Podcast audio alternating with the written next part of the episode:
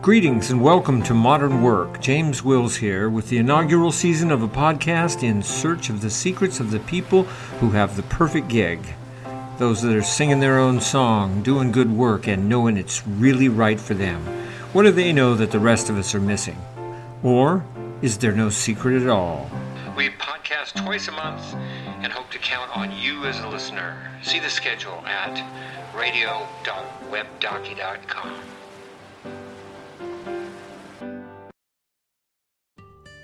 Today I'm speaking with Denny, an emergency room nurse practitioner in a Portland area hospital. He talks about his life in the ER and how his job is exactly the right fit for him and what led him to understand that. I believe you. do you want to do this face to face? Uh uh That's much better. Okay, good. I figure if we have a connection, we should go for it. So alrighty, I'll I'll I'll uh, put my clothes back off then. Yeah, I'm good. Yeah, you can be in whatever state of dress or undress you choose. I I, uh, I work in the uh, emergency department, or urban uh, urban emergency department here in Portland, Oregon, as a nurse practitioner. I see. So you're the guy like in the TV show that's right there when they wheel the people in. No, that's like the TV show. I'm oh, the guy sorry. You, you never see. I'm the guy who sees the patients you never see on the TV show.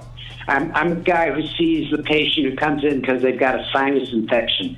Uh, that's the kind of disparaging. But I, I see the guy that is not in an emergency. Uh, they've got an ankle sprain. They've got a laceration. They've had a cough. Um, I do the uh, like the a general physician. that are uh, fairly simple. Yeah, I see. Um, okay, okay, and and you've done this for I know years, right? Yeah, yeah. I just count, counted it up the other day. It was 40, 43 years. Wow. In one form, or, in one form or another. I've uh-huh. been a uh-huh. nurse practitioner for uh, twenty years. Uh-huh. No. Oh Jesus! I've been a nurse practitioner since 1990 why do you like to do this?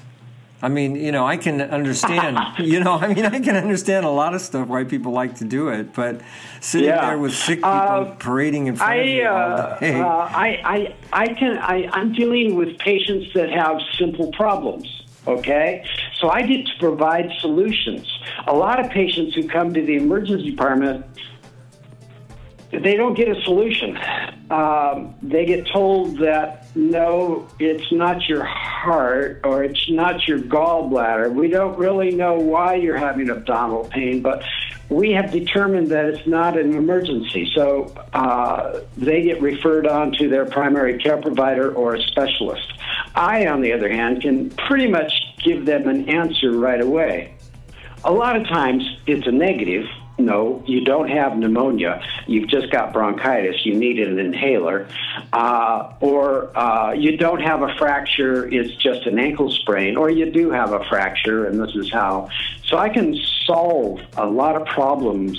I, I like to say that I see in the emergency department, the nurse practitioners see the most patients in the shortest amount of time. It is, it is very gratifying. Oh, wow, that's an un- unknown of the emergency medical field. Yeah, yeah, I can I can provide uh, answers.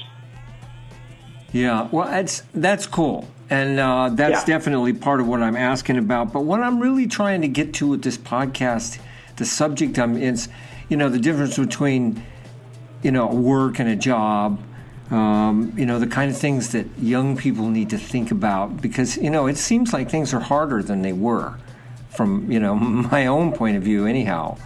Um, the world is complicated now. And so, do you have any, you know, what would you do if you were doing it all over again? Or would you do the same thing?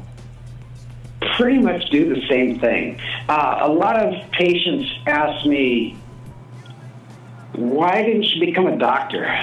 and uh, there's a lot of reasons, but uh, or two or three anyway. But uh, looking at it now, I I probably make about a third as much as a physician in the same role, but my job is a lot easier. The nurse practitioners are hired to do the peak hours, the, the, the time when we have the most patients.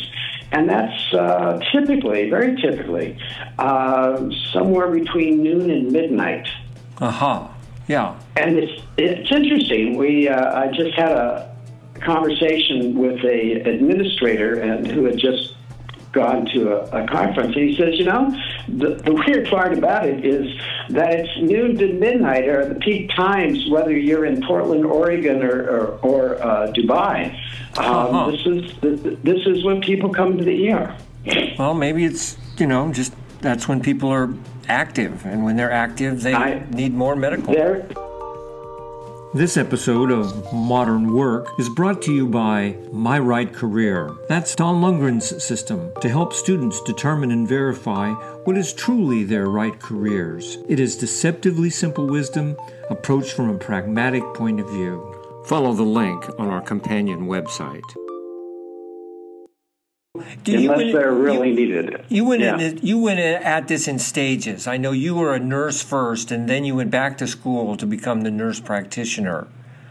Right. Is right. that true? Uh, it's very true. Actually, uh, the whole uh, course was the first job I had was a uh, orderly, now called a medical assistant um, in a nursing home back in 1973. I, I got a job as a orderly in a nursing home before I started nursing school. I see. Question: Do I want to do this for the rest of my life? I better check it out. Yeah. And and I loved it. Where it did the great. deep sea diving fit in? Excuse me. That was my uh, last uh, get rich quick scheme without going to college. I see. I see. Okay. Yeah. Sorry, I didn't mean to bring that up. yeah, yeah, but it, it does. It is pertinent. Um, the uh, deep sea diving, the thing that I uh, liked or was found most engrossing or enthusiastic about was when they got into the physics and physiology of diving uh, and what happens in your body with uh, oxygen exchange at various depths under certain pressures. And I learned more about physiology. I had my first real exposure to physiology in that program. Oh, I see. Well, yeah, it was a direct relationship. Oxygen, you yeah. know, means life, and if you go down in the water, yeah, oh my God, we we got these little sensors that in our bodies that tell us that our oxygen's getting low or our carbon dioxide's getting high, and we have to breathe more. And really, yeah, you this like that. Cool. You you like that, so. Yeah, yeah. You know. Physiology. I like to say I have two major interests that predicted how well I would do. And one is I like people and I like science. I like knowing how things work. Well, I and see second, that that has a particular attraction for you. So somehow that orderly progression of logical steps um, is the science part of it.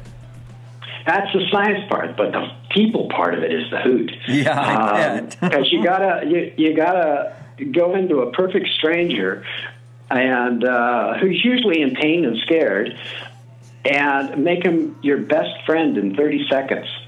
Uh huh. And have them trust you, and. Uh, so uh, I like to say you're at the top of your game when you're dealing with a six-year-old kid with a laceration. Uh huh. Right. Yeah. Yeah, and you get those and you have to stitch them up and all the rest of that, right? Right. Yeah. Yeah. And uh, yeah, that going back to making a stranger your best friend, uh, and usually entails inflicting pain in one way or another, especially with the laceration. You've got to have that patient trust you, right? That uh, you're doing this for their benefit, and uh, and they trust you. Yeah, so that's what gives you the satisfaction on the people side. It is great. Yeah, yeah, and you get a lot of that every day. I'm very good at what I do. I see. Yeah. That and sounds like the That sounds like the lazy man's answer. The, you know, the lazy man is always the one who figures out I, the most this, efficient this, this way to a, do it. A function of experience. Yeah, I've been doing this a long time. There, there's two humorous observations in the ER. Uh, and the first one is uh, the last thing you want to do in the ER is be interesting. That's where I go get friends. yeah. hey, what do you think this is? Or, wow, I've never, I've only seen this one in textbooks. Or, and the second, yeah, the, the second observation is uh, we don't tell you what you got. We tell you what you don't got. You come to the ER, we're going to pretty much rule out the big stuff. Mm-hmm. Right. okay, so that's that's it in a nutshell. I see. That's, that's pretty much. But so you identified that you like the people part and the and the science part, and it made sense. Now, was money a big concern? I mean, money's always a concern. Yeah, uh, I think uh, I have a I've had a good career, and I've made a fair amount. I've had a comfortable life. Um, it certainly wouldn't be as much money as I would make as a physician, of course. Uh, but I, I think uh, going back to school to become a nurse practitioner, I was at the uh, top of my ladder, uh, financial ladder, in uh, as a nurse, and I going back to school uh, put me on a new ladder. So, does it feel like a job? Is it a habit? In, Is in it something sense. you've done in your? You've done it so long. I've never done anything that long, so you know. I mean. Yeah, I I feel incredible, incredibly fortunate to have found this. Uh, just it worked out. It touched, like I said, I've only got two buttons uh, the science and the psychology. And I get both of those massaged on an hourly basis. Yeah, right. Yeah, no, people, sure. Yeah, you yeah. just get your fix with it. There it is. There are the people. Oh, I worry a little bit. I'm getting ready to retire, and um, I get a lot of strokes. Yeah, you're going to have and some doctors and physicians and uh, even my coworkers, the nurses and the techs. I get a lot of strokes, right. and uh, to um, not have that uh, will be interesting. Yeah, it's like you know changing the amount of water you're giving a plant, so something's going to happen. Right. Yeah, uh, I'm not going to have that source of appreciation. Right. Well, that's it. You know, you're aware of it, so that's half the battle. You know, yeah. is knowing you know what's about to come down the road. Thanks, Denny, and thanks for all your patients that you've cared for with your heart and mind. Good job. Thanks for listening. James Wills again, signing off on this edition of Modern Work, a podcast dedicated to the proposition that if you have the right job, it won't feel like work. Thanks again, and visit our companion site, radio.webdocky.com